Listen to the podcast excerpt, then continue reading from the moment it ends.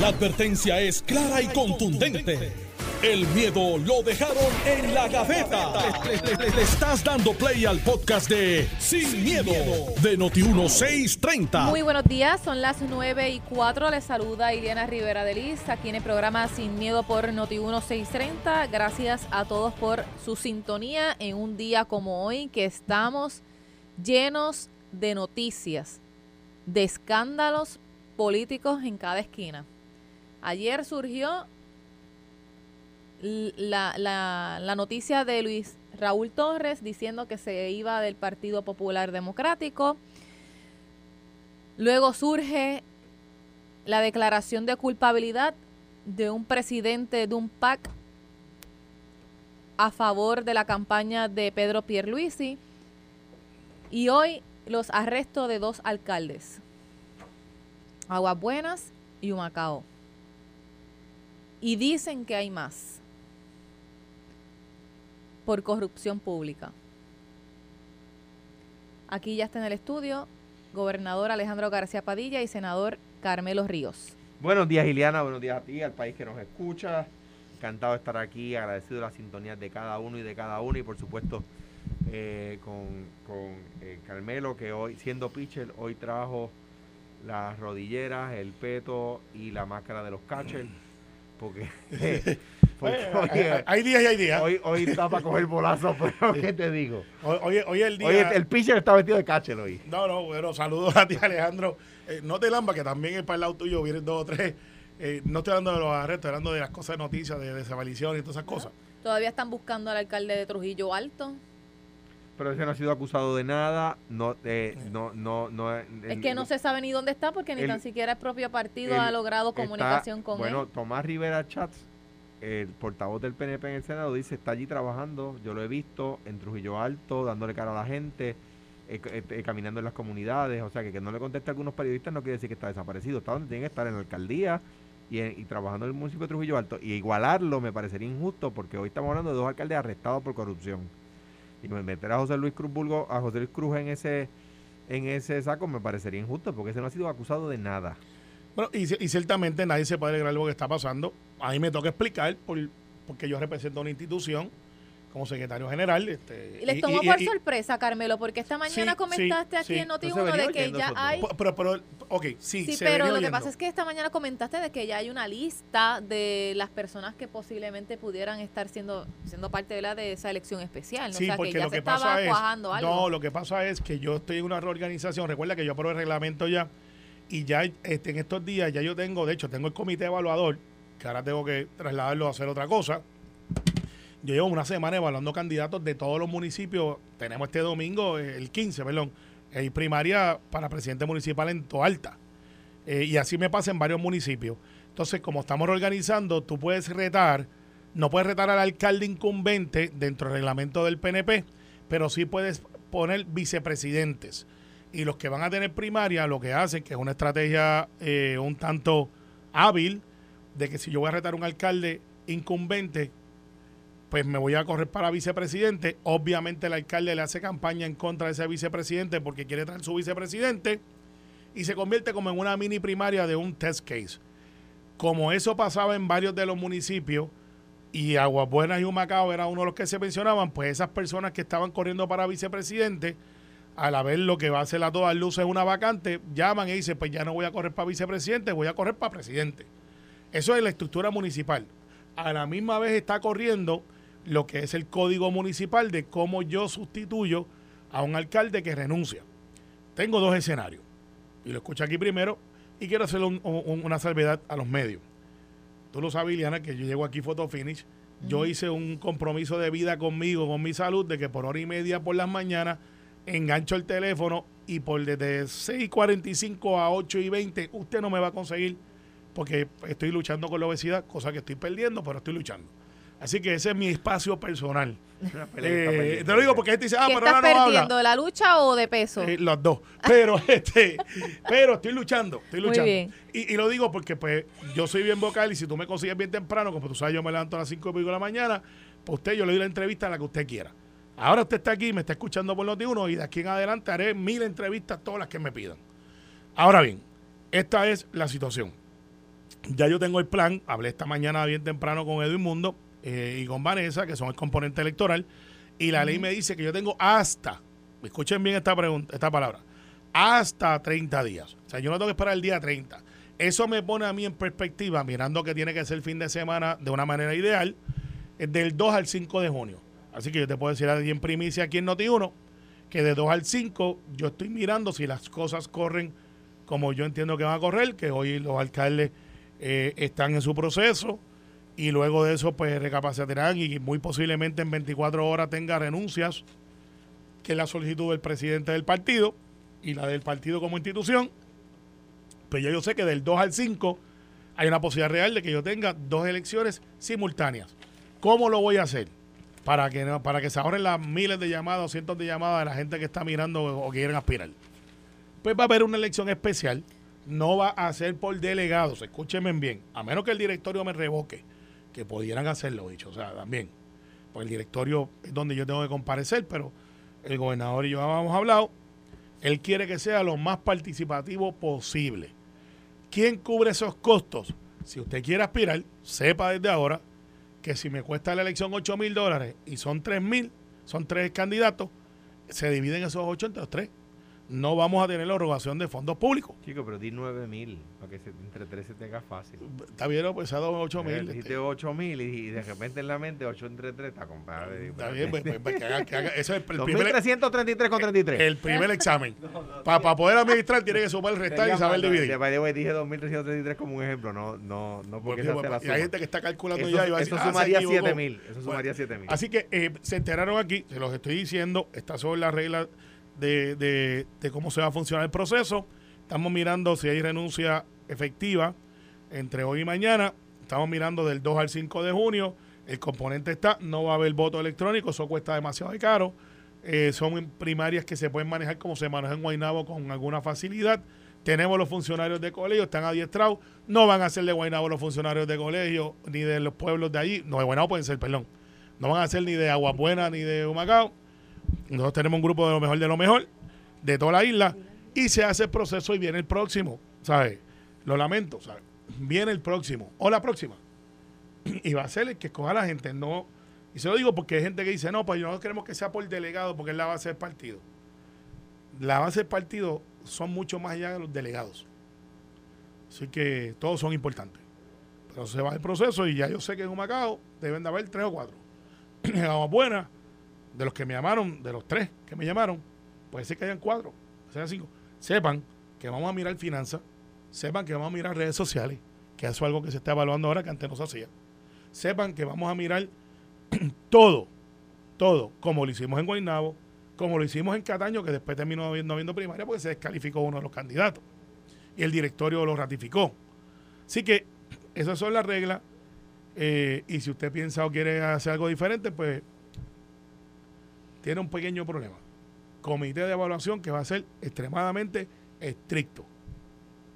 Pero de eso dicen que se evalúan, que esta mañana, eh, que esos procesos se hacen en la evaluación de escoger alguno de los candidatos, pero terminan sí, porque cuando tú haciendo tienes, lo cuando que tú tienes ya públicamente un alcalde como por ejemplo el caso de Ángel Pérez o que cobra que cobraba efectivo por la izquierda pues eso el comité evaluador no tiene manera de verlo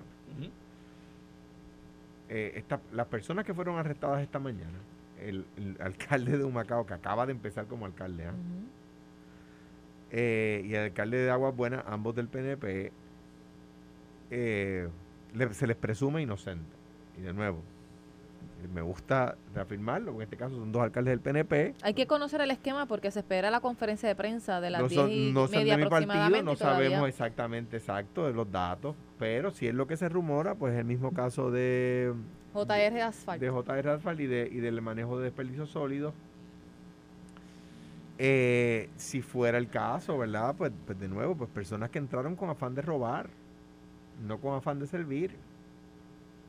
El caso de Macao es particularmente doloroso para el PNP porque luego de una de, era un bastión popular, lo ganan por un chavo de queso eh, y pues los pone obviamente en ah, mala en mala te fuiste retro. en mala en un, chavo, de queso, pues para que la gente sea tú pedías un dólar 50 centavos de queso en la panadería y te corto eh, por libra. Un chavo pues tiene que ser una lasca bien finita.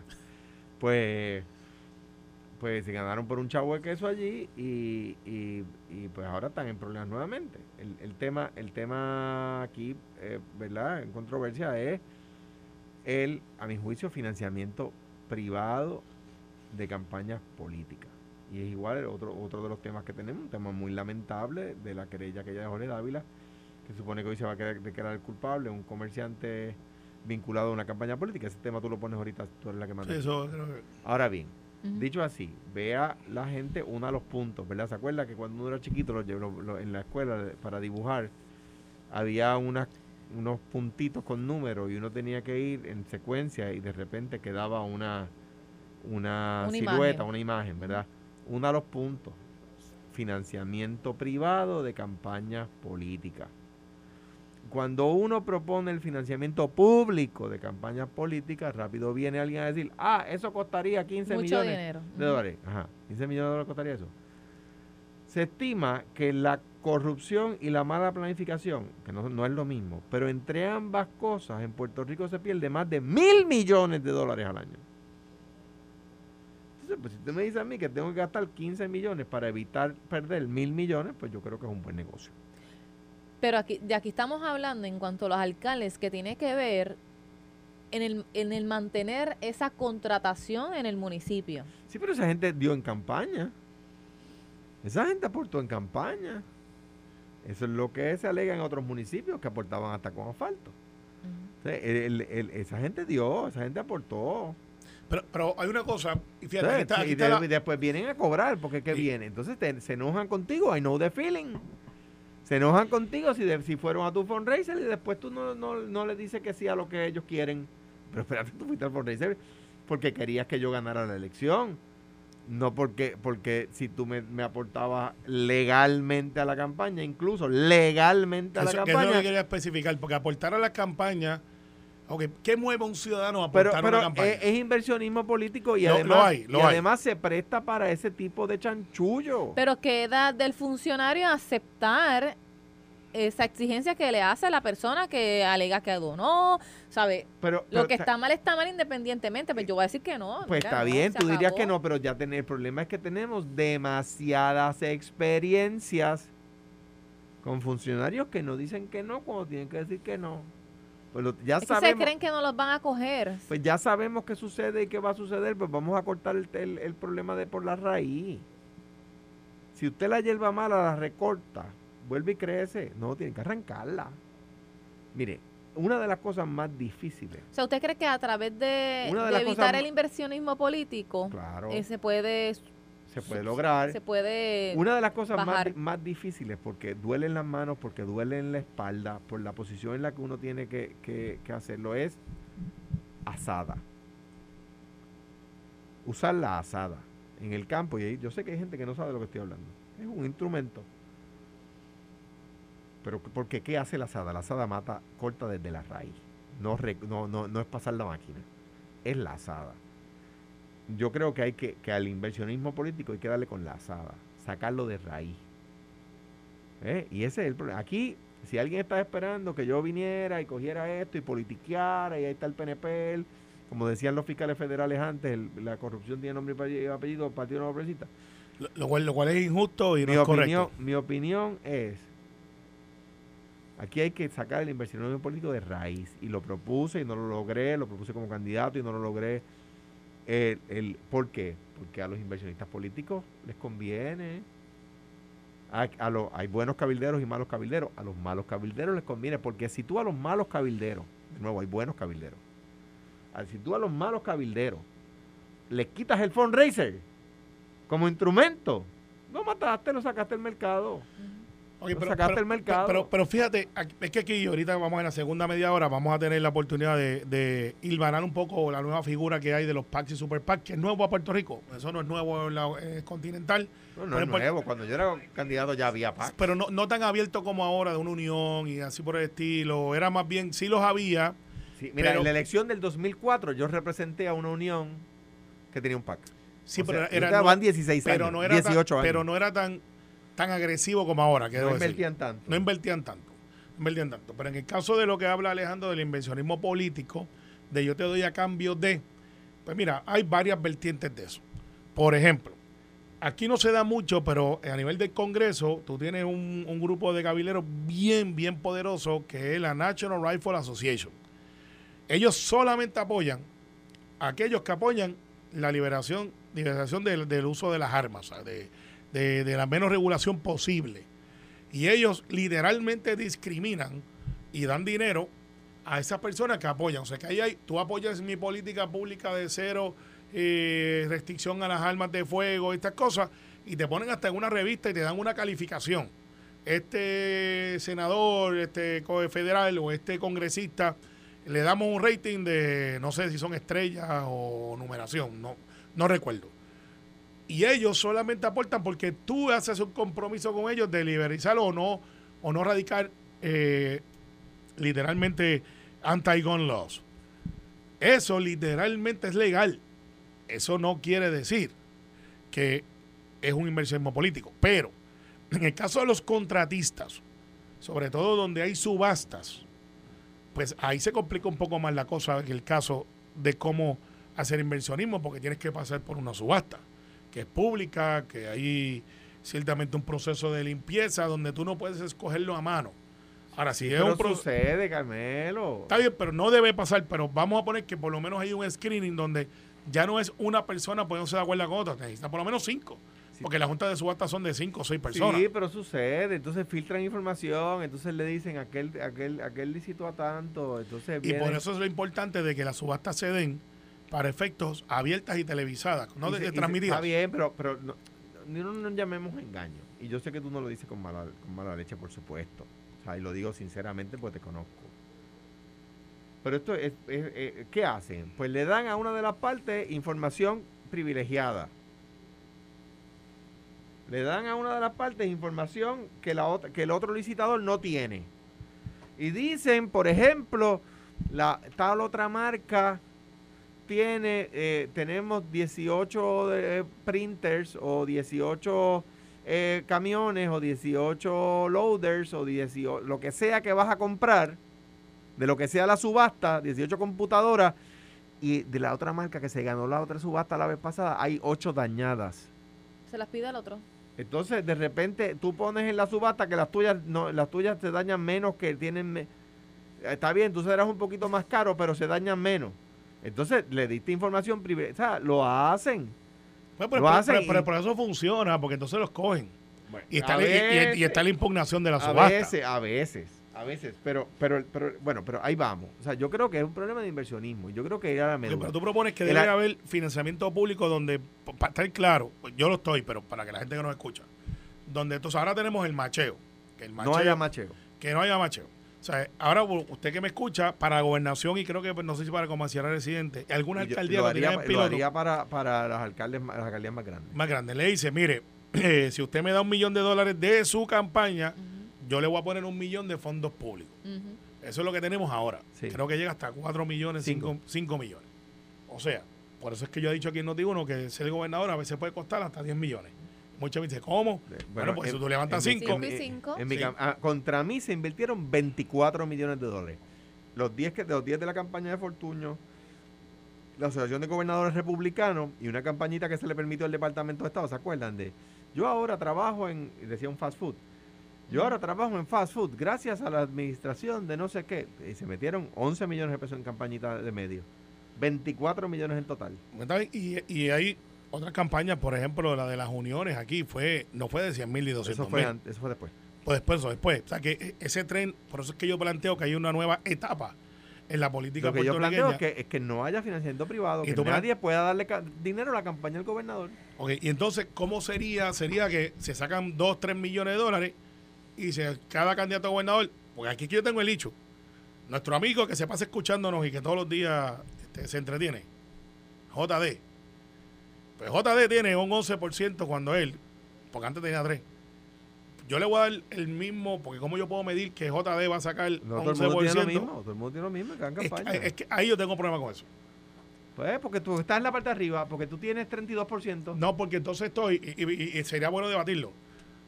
¿Por qué yo le voy a dar a uno que a lo mejor tiene oportunidad, a lo mejor Ajá. no? O, o el que se pasa por ahí haciendo lives, que últimamente no hace muchos lives. Pues tú dices Este- Juan Dalmao, o dices este, es- Eliezer, o él es- dice Alejandro García, o dice Carmelo Ríos. Pues imagínate que hayan suponer. 20 que digan, vamos a correr para comerle. Y viene, Ah, se pero ahí, ahí viene, ahí viene el problemita ese de la, de la ley, del código electoral que hicieron ustedes para que nos mordieran a nosotros y, lo, y terminaron mordiendo y se les dijo en el Senado, yo era senador en ese momento, Ay, cuando liberalizaron el mecanismo para, para registrar partidos políticos, lo hicieron para derrotarme a mí en la campaña del 12. Y lo- por poco lo logran con el MUS, con el PPT y con el PPP, puertorriqueños por Puerto Rico. No tardó mucho en que surgiera eh, Proyecto Dignidad y les mordiera a ustedes. Lo que hay es que entonces tú restringes. ah, bueno, no, pero no- entonces- no- no puede venir la, la asociación de peloteros de, de- del barrio tal a ser un candidato a gobernador. Ahora Bueno, puede. Bueno, ahora puede. Entonces, por eso es que tu propuesta a mí no me gusta este momento porque tienes 20 candidatos donde tú le vas a dar, vamos a poner 100 mil dólares para no Pero ¿cuál es la que alternativa? Bueno, pues la la alternativa. alternativa es lo que tenemos. Bueno, y lo que tenemos yo no tengo mucho No problema. sirve. por- funciona. Por eso es que los cogen. Funciona. Ah, que debemos de tener otro método adicional. Pues mira, habría que pensarlo y ver cómo funciona en otras jurisdicciones. Pero no puede ser que ahora alguien que tiene cero posibilidad de ganar tenga el mismo recurso. O, o decir, mira, pero es que en la elección pasada tú sacaste un 11%, pues te voy a dar el 11% de lo que le tocaría el de arriba. Lo- y diría, espérate, que eso no es Lo así. cogen, co- pero cogen uno de cada 100. Ese es el problema. Ahora, te- estoy de O acuerdo sea, con... Carmen, lo que mencionas es que esto podría abrir la puerta a que se malversen los fondos de que se certifiquen candidatos y que ese candidato pues Pero coja lo que dinero pasa es que para certificar candidato la ley tiene que decir con qué hay que cumplir. Antes eso era riguroso. Vino el PNP para hacerme daño a mí en la No, elección, para del, la en la elección del 12 y lo liberalizó. Entonces, ¿para qué? ¿Para? Porque no, son los de izquierda los que van a radicar. No, y mira, Pero- yo lo dije en mi debate, esto los va a morder a ustedes. Pero ¿sabes qué, Alejandro? Ahora, ah, te estoy de acuerdo con una idea de Jesús Manuel Ortiz. Yo quiero decir aquí que es una buena idea y lo felicito. Y ninguna de Tatito. Jesús Manuel Ortiz me dijo lo siguiente. Eh, No, no, la- las tuyas son las del PAC. Esto es de Tatito. Le- Jesús Manuel Ortiz me dijo lo siguiente, y creo que estoy de acuerdo, y estoy, no creo no, estoy de acuerdo con él. Si una persona renuncia a su puesto porque se enfermó, porque quiso renunciar, porque se tuvo que ir, si lamentablemente fallece un incumbente, ese escaño le pertenece al partido.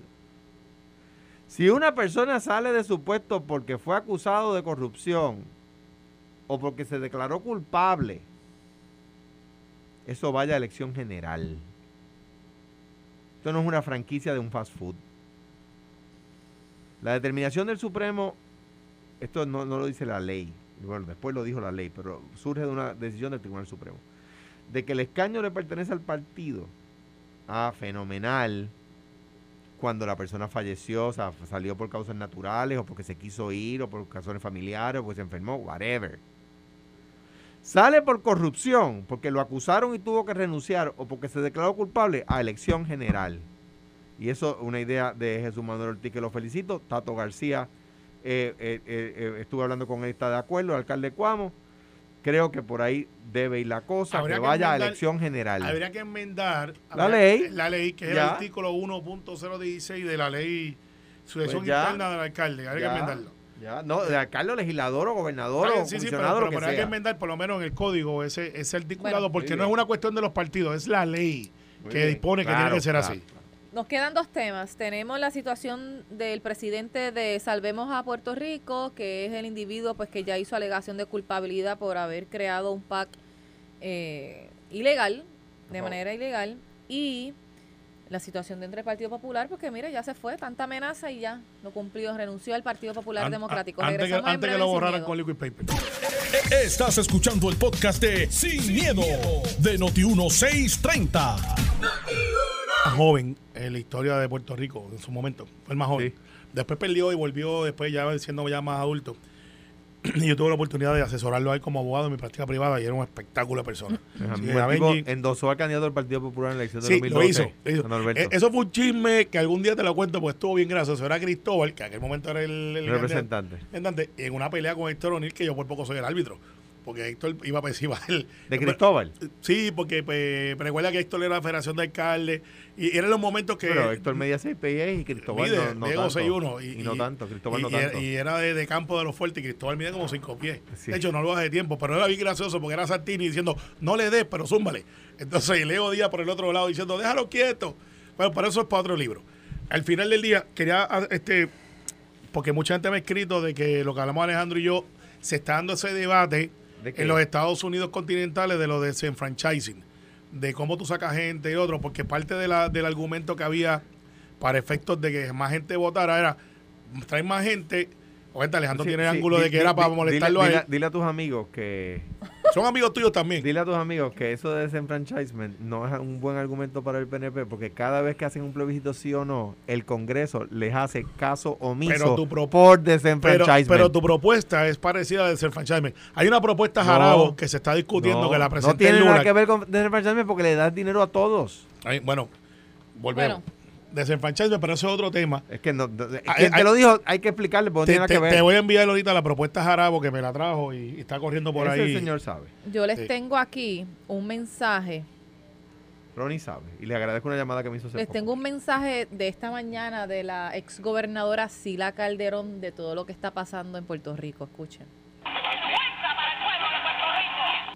Yo estaba ahí cuando dijo No eso. lo dijo, ese- eso no fue la expresión de doña Fue un Sila mensaje de fue un Estado. mensaje de Estado. Pórtate bien, Alex, sale Pero ese eso cuerpo. fue, eso no lo dijo. Sí. Sí, pero no fue para eso.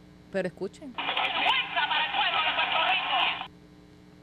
Qué vergüenza para el pueblo de Puerto Es que Rico. los dos arrestos de esta mañana, la verdad es de nuevo se les presume inocente, pero digo, entre ellos el alcalde de Humacao acaba de empezar, mano, y si esto es verdad, el tipo llegó a robar, punto. Si Bueno. esto es verdad, el tipo llegó a robar. Y no nos podemos alegrar de que el de Guayama, desde el saque, que no salió electo, también eh, creó un esquema. pero o espérate, sea, no nos podemos alegrar de uno y del otro, pero se recuerda que eso es lo que dice la alegación que él mismo acepta. Porque a él no lo arrestaron, donde él dice, llegó a la alcaldía y por los últimos, desde el principio, que- hizo el esquema. yo Está entiendo- mal los yo, dos. yo entiendo que tú quieras igualar la cosa, Carmelo, pero, pero y está- están mal los dos y toda la cosa, y me parece que pues este señor lleva no lleva ni, ni 15 meses como alcalde, hermano. Ese tipo acaba de empezar y empezó a robar, ¿entiendes? Tú sabes. O sea, o sea, es como si yo te dijera que el de Guayama y, ah, y O'Neill, ¿por qué no criticaste a O'Neill? Ah, ¿sabes? Pues entonces sería un golpe bajo, ¿no, chicos? O sea, o sea, este tipo llegó a robar. Fíjate que no mencioné ni el de Agua Buena. O sea, No, pero tratar lo de igualarlo me parece No, lo que, pasa, correcto. lo que pasa es que aquel empezó desde que, y está en la No. estipulación desde que llegó, pero lo cogieron temas. después. Hace 12 años. Eh, Sí, eso es lo que dice, chico, chico, no. ¿verdad? Ya hizo alegación de Ahora me la culpabilidad. pones difícil para el próximo tema. No, pero me da, pero, bueno, pero es que los temas, ninguno es fácil en este programa. En, e- en el e- en este programa nada es fácil. No te apures, se llama ahorita, sin miedo. eh, ya mismo le tocará eh, los temas difíciles a Alejandro. Ya hizo alegación de culpabilidad Joseph Fuentes, eh, acusado por la ilegalidad en los donativos políticos relacionado al Super PAC este Salvemos a Puerto Rico. Eh, esta campaña prácticamente ha vinculado al gobernador Pedro Pierluisi porque se hizo en medio de la campaña primarista y también la elección general. En la primarista fue contra Wanda Vázquez, que ahí es que surge esos señalamientos por parte del director de campaña de Wanda Vázquez, Jorge Dávila, que en aquel momento, en agosto de 2020, pues habló aquí sobre la querella que radicó ante la Comisión Federal de Elecciones y también eh, aquí en el Contralor Electoral y que de hecho en Noti1 ambos, Walter Vélez y Jorge Dávila, pues, expusieron sus puntos y el Contralor Electoral aquí en Puerto Rico lo que prácticamente explicó es que por basarse de una de una de un grupo de, de acción política eh, radicado a nivel federal ante la Comisión Estatal Federal, pues la jurisdicción le tocaría entonces eh, a ellos, no acá a nivel local. En aquel momento, en el 2020, la campaña de Pedro Pierluisi alegó que todo lo que estaba diciendo Jorge Dávila era mentira, que era llena de falsedad, que no tenían evidencia, porque lo que ha estado comentando Jorge Dávila es si en efecto habría o no alguna conexión por parte de la campaña política del gobernador Pedro Pierluisi con este super PAC. Lo que ellos dicen es que, ¿verdad? que eso se tendría que probar porque alegadamente el super PAC actuaba solo, que no tenía ningún tipo de conexión.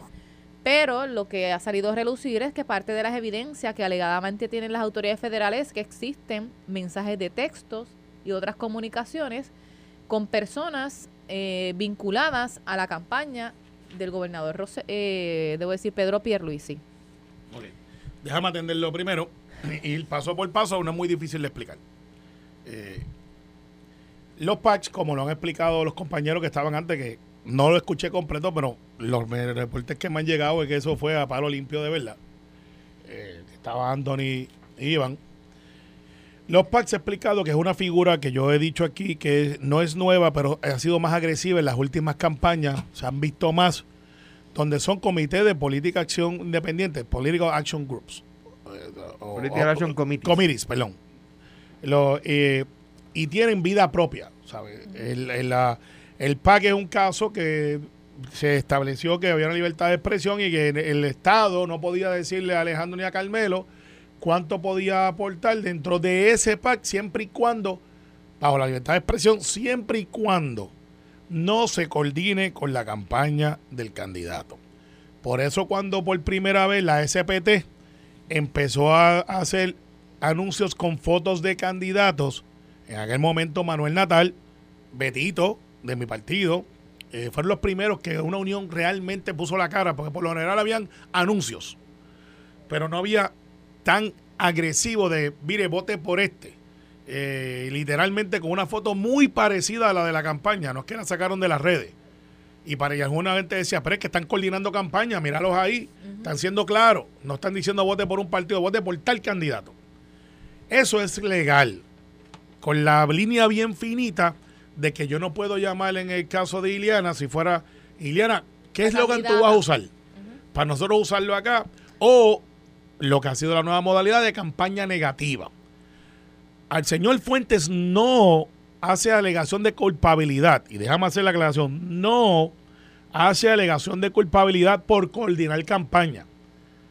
No, él hace alegación de culpabilidad porque se creó un esquema que ahora sabemos que está ahí De las dos de organizaciones. dos sin fines de corporaciones lucro. sin fines de lucro, donde cualquiera de nosotros tres le podíamos dar la cantidad que quisiéramos a esa entidad que no estaba regulada por la federa, por la por el FEC, La federación.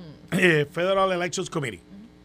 Porque la que el PAC sí estaba inscrita en el Federal Election Committee. Esa- estas otras dos no, podían ser la Montaña College, eh, los que creemos en la agricultura. Y entonces, como esas no tenían que reportar, y esos dados entidades sin fines de lucro, venía fulano, para no usar el nombre de ninguno de ustedes aquí, decía, pues yo te voy a dar 300 mil pesos a ti. Y lo ubicaba Y en esa esa entidad sin fines de lucro, en la cual tú no tienes que reportar el origen, pues venía y se viraba y le daba. Alegadamente dentro de la estipulación, 495 mil dólares fueron así. El PAC tenía mucho más, o sea que hubo gente que se va a mencionar que aparecieron ahí y dijeron, yo quiero dar 50. Con esa gente no hay problema, porque los que dieron 50 directo al, al PAC, que aparecen ahí, es legal. Lo que es ilegal es lo que hicieron alegadamente este CPA, que dijo, dame esta, tú no quieres aparecer en los mensajes negativos que vamos a hacer de campaña, eh, pues salvemos a Puerto Rico. No, yo no quiero aparecer. Ah, pues mira, yo tengo estas otras dos compañías que tú puedes dar los chavitos. Y de ahí yo los recojo para acá, porque esa compañía se viraba, me los daba a mí y yo no tenía que reportarle el origen. De eso es la alegación del señor Fuentes. No es, no es de coordinar con la campaña. Hablando de los que textos. no existe esa coordinación entre la campaña Eso lo verificaron. original y la campaña eh, en, en un momento dado, en un momento dado se verificó porque pues el señor Jorge Dávila, que también sabemos que había un PAC del lado de la gobernadora Wanda Vázquez, donde se rumora, y los muchachos esta mañana dijeron que, que hay incautaciones de teléfono y que hay gente que apareció del gran jurado y todas esas cosas también, que también lo están investigando, pues veremos, el tiempo dirá, porque pues aparentemente en esto de los PACs hubo gente que no entendió mucho el, el mensaje y se pusieron creativos, de un lado y del otro, pero eso lo veremos en su tiempo. Y hasta han ido al gran jurado. Eh, pero están por ahí en la prensa hablando. Vamos a ver si después cambia el tema. Pero al final del día, lo que tratan de hacer de, de conectar, Walter ha dicho, yo no tengo, Walter es el contador electoral, ha dicho, yo no tengo jurisdicción sobre eso, eso es federal, pero en la campaña del gobernador Pierluisi yo la audité, ya se acabó esa auditoría, es pública y no hay señalamientos a esos efectos. Sobre los mensajes de texto, Alejandro García Padilla y yo decidimos correr. Y Iliana que está al frente de nosotros, viene y le da al PAC que maneja Yun Yun. Pero Ileana se vira también en su carácter personal y le da a Alejandro García Padilla y me da a mí. Todo es ley, todo es ley allá. Alejandro García Padilla, Carmelo y Ileana se conocen. Y yo te envío un mensaje de texto, o tú me envías un mensaje de texto a mí, Ileana, diciendo, oye, Carmelo, te deseo suerte en la campaña y he contribuido. Y lo hace también con Alejandro. ¿Eso constituye una coordinación? No. La coordinación es que yo como jefe de campaña, o con una posición influyente dentro de la campaña, diga, chica, no me gusta lo que están haciendo con el PAC ese, yo te sugiero que hagamos esta otra cosa. Ahí sí hay una coordinación. Pero a todo tiende a indicar que aquí lo que hay es una admisión de culpabilidad del creador de ese PAC, el señor Fuentes, por no reportar ingresos con nombre y apellido. Porque reportó los ingresos. los lavó a través de las otras organizaciones. Pues, pues yo no estoy seguro si él lavado dinero. porque está ahí. Lo que pasa es que no le puso el nombre. Y, es, un, es un delito, es un delito el no ponerle el nombre, el origen de ese dinero. Es que no se utilizó para lo que era, porque era un dinero, dice que para esas organizaciones sin fines de lucro. Se desvió para entonces eh, beneficiar a una campaña política, no para eh, ayudar a esa fundación. Y, no necesariamente para beneficiarle. Porque, Eso es lavar el dinero, eh, como eh, hacen los, narcotraficantes. ni más ni menos. Bueno, es que lavar el dinero yo lo veo como una evasión. Aquí el dinero se proyectó. Lo que pasa es que, no. Si, es a una sin fines, sin fines no paga contribuciones. Y habría que ver ese ángulo, si, paga, si la reclamaron para contribuciones en otro lado. Que eso es otro ángulo. Ese es otro ángulo.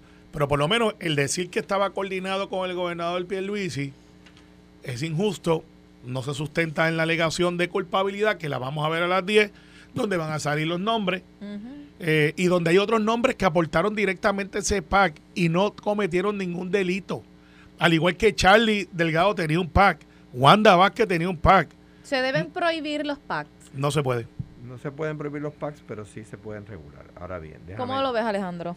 Bueno, lo que pasa es que la información es. Déjame decir algo de entrada, porque por eso estamos aquí en Noti1 y no estamos en, ¿verdad? Nos tienen aquí para uno irse por encima.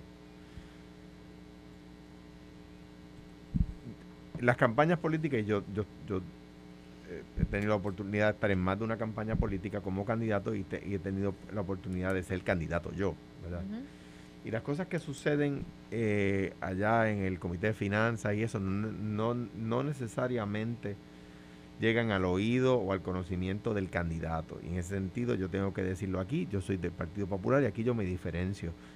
Ah, incluso a veces, ¿verdad? Carmelo y yo tenemos posiciones encontradas. Yo no puedo acusar aquí a Pierluisi y ni a, nadie de, personalmente, verdad, de la familia de Pierluisi, ni a Cari, ni a nadie de conocer el detalle de estas cosas, ¿verdad? Eh, eh, y que pues que se enoje conmigo quien se quiere enojar, pero venir a atacar a Pierluisi yo desde este micrófono eh, me parece injusto y yo sufrí esa injusticia de parte de miembros del PNP que hoy eh, los veo eh, por ahí, ¿verdad? En, la, en, la, en, la, en los medios y ayer los veía en la, en la tarde en los medios filiando para atrás. Lo sufrí de parte de ellos, número uno, y número dos, de algunos periodistas irresponsables, ¿verdad? que, han, han recibido hasta censos. El problema es que, dice el nuevo día de hoy, la Fiscalía Federal cuenta con mensajes de texto que denotan la conspiración para ocultar el origen de los fondos, número uno. Y número dos, además de comunicaciones con uno de los asistentes y recaudadores del Comité Oficial de Campaña de Pierluisi. Cita, una, una cita de los mensajes que tiene la Fiscalía Federal.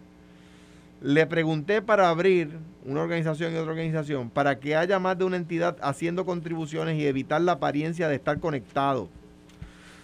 El problema es que el indictment sí hace señalamientos a que las campañas estuvieran coordinadas en desacuerdo, pero protejo, protejo que, que vende. Está bien, pero estoy citando. No, porque, uno dice que. Es el documento de Sí, pero el documento lo que dice. Estoy citando. Pero no, quiero, no quiero interrumpirte, pero debo. Porque, porque yo no te interrumpí. Claro, pero, pues, yo no sé. yo, a veces yo no, no te hago caso. Dale, está bien. Eh, eh, es el hecho de que dice con uno de haga, pero no dice de porque hubo mensaje de texto con esa persona que a su vez estaba relacionado, pero por eso hice el ejemplo ahorita de Iliana, tú y yo, donde yo puedo aportar acá, puedo aportar acá, y no necesariamente es coordinar. Está bien, pero lo que... Pero eh, deben, deben comunicarse. se- no se pueden Exacto. comunicar. En el carácter oficial de, de PAC y de no, campaña. no no. se pueden comunicar, no pueden coordinar y está diciendo para evitar la apariencia. Estamos haciendo esto para que no parezca. O sea, está Y aclarando. Lo está diciendo con alguien, con no. alguien de la campaña. Eso no se puede hacer. Mira, estamos haciendo esto los dos y de nuevo, repito, yo aquí no tengo, no puedo y me alejo de acusar o al gobernador o algún miembro cercano a él porque no tengo ninguna información, no existe aquí ninguna información para ello. Pero que debajo de él estaban pasando algunas cosas que y debajo de los más allegados estaban pasando algunas cosas, pues mire, eh, lo que dice aquí es eso. Y recordarán ustedes que en el lado de la gobernadora hubo unas, unas que se quisieron incorporar y no las dejaron.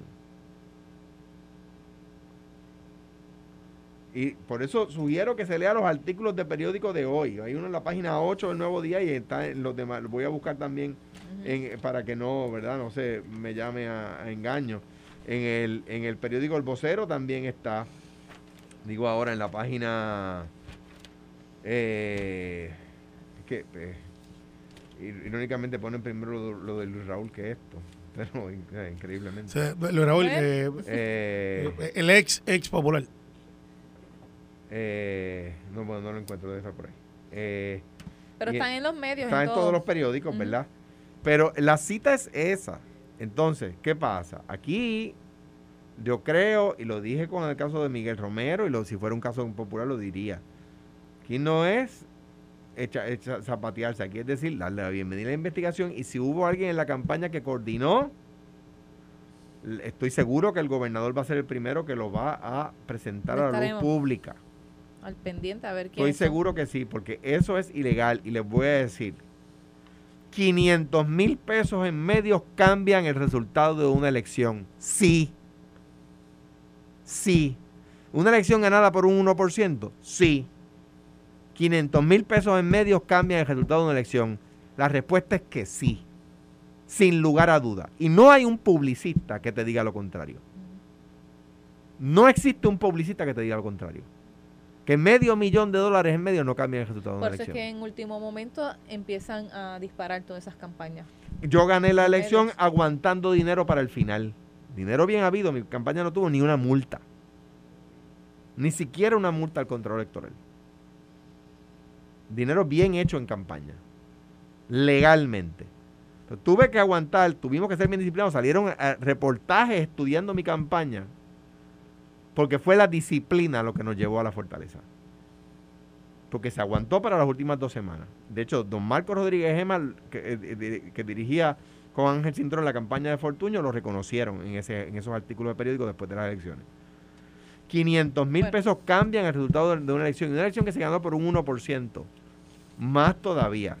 O sea que esto, como dice un buen- gran amigo mío, como dice un gran amigo mío, esto se hincha. Apenas empiezan. Eh, Se eh, llama Carmelo Ríos, ese gran amigo mío. Sí, no, es que yo siempre digo, eso se hincha. Son- y- y- Y estoy seguro. ¿Y hace eco ahora eso? Bueno, ciertamente no, no, no creo que, que se con hielo se resuelva esto, pero, Con hielito. digo hielito, pero ciertamente yo creo que se puede hinchar para pararle lado y los que están hoy hablando y están en parada, después van a estar eh, en otro lado. Porque, Bueno. pues, porque si uno escucha, y yo no creo mucho en esto de los rumores, pero sabiendo que hay celulares que se han incautado, que hay comparecencias que se han dado, pues mire, cuidado. Alejandro, antes de irnos, ¿qué le deseas a Luis Raúl Torres? Lo mejor, lo dije ayer en Telemundo, en el espacio que estoy con Tomás Rivera Chats. eh, gracias por su servicio. La, insi- la insignia del Partido Popular llevó a Luis Raúl a ser representante, no al revés. Me- chequen, en el- están en internet los votos íntegros que sacó. Es el Partido Popular que lo lleva allí, ¿verdad? El Partido Popular le agradece su servicio, ¿verdad? Gracias, pero adiós. No, gra- No, no, pero, fue, no, fue. pero, gra- gracias. Él le debe más al partido de lo que el partido le debe a él. Lo quiero mucho, es mi amigo, buen tipo. eh, gracias, vamos a buscar una candidata o un candidato para ese, para ese escaño. Yo espero que no haga lo que han hecho otras personas, que luego de hacerse famoso y, y, y de verle la carrera al Partido Popular, ahora se vaya con otro partido. Yo estoy seguro que Luis Raúl no va a hacer eso porque Luis Raúl... Lo, y si no- él no- decide no- no- regresar, no ¿la cogerían? Pues claro que sí. Mira, Tatito no le quitó la comisión. Pues claro que sí. Al- al- le quitó la comisión al, al secretario del Partido Popular. Fíjate que ahora eh, salió una, en la foto algo bien interesante. Pero para, para concluir, gracias. eh, gracias por su servicio. Eh, ahora, quiero decirle esto porque es que si no me equivoco, puedo equivocarme, pero si no me equivoco, ese el único que quedaba, el único que no había perdido o se había ido, en San Juan. el único que no, el único que no, que, que no, que- todos los responsables de que todavía la gente paga contribución sobre ingresos e IBU, todos los responsables de que usted todavía rinde planillas y, pa- y le deducen de su cheque, todos, y de que usted paga IBU todavía, todos, o perdieron o se han tenido que ir. Ese era el último de los moicanos. No, no creo que, me- que se me quede uno, que me quede uno. Todos han perdido o se han tenido que ir, los que se opusieron al IVA dentro del Partido Popular. Bueno, Pero ahora es bien sencillo. Eso se hincha también, porque Tatito dice, hay mucho Luis Raúl en el partido. Eso no es motivo para que lo borren todavía de la candidatura. Siempre, siempre ha pasado. El PIB salió del Partido Popular.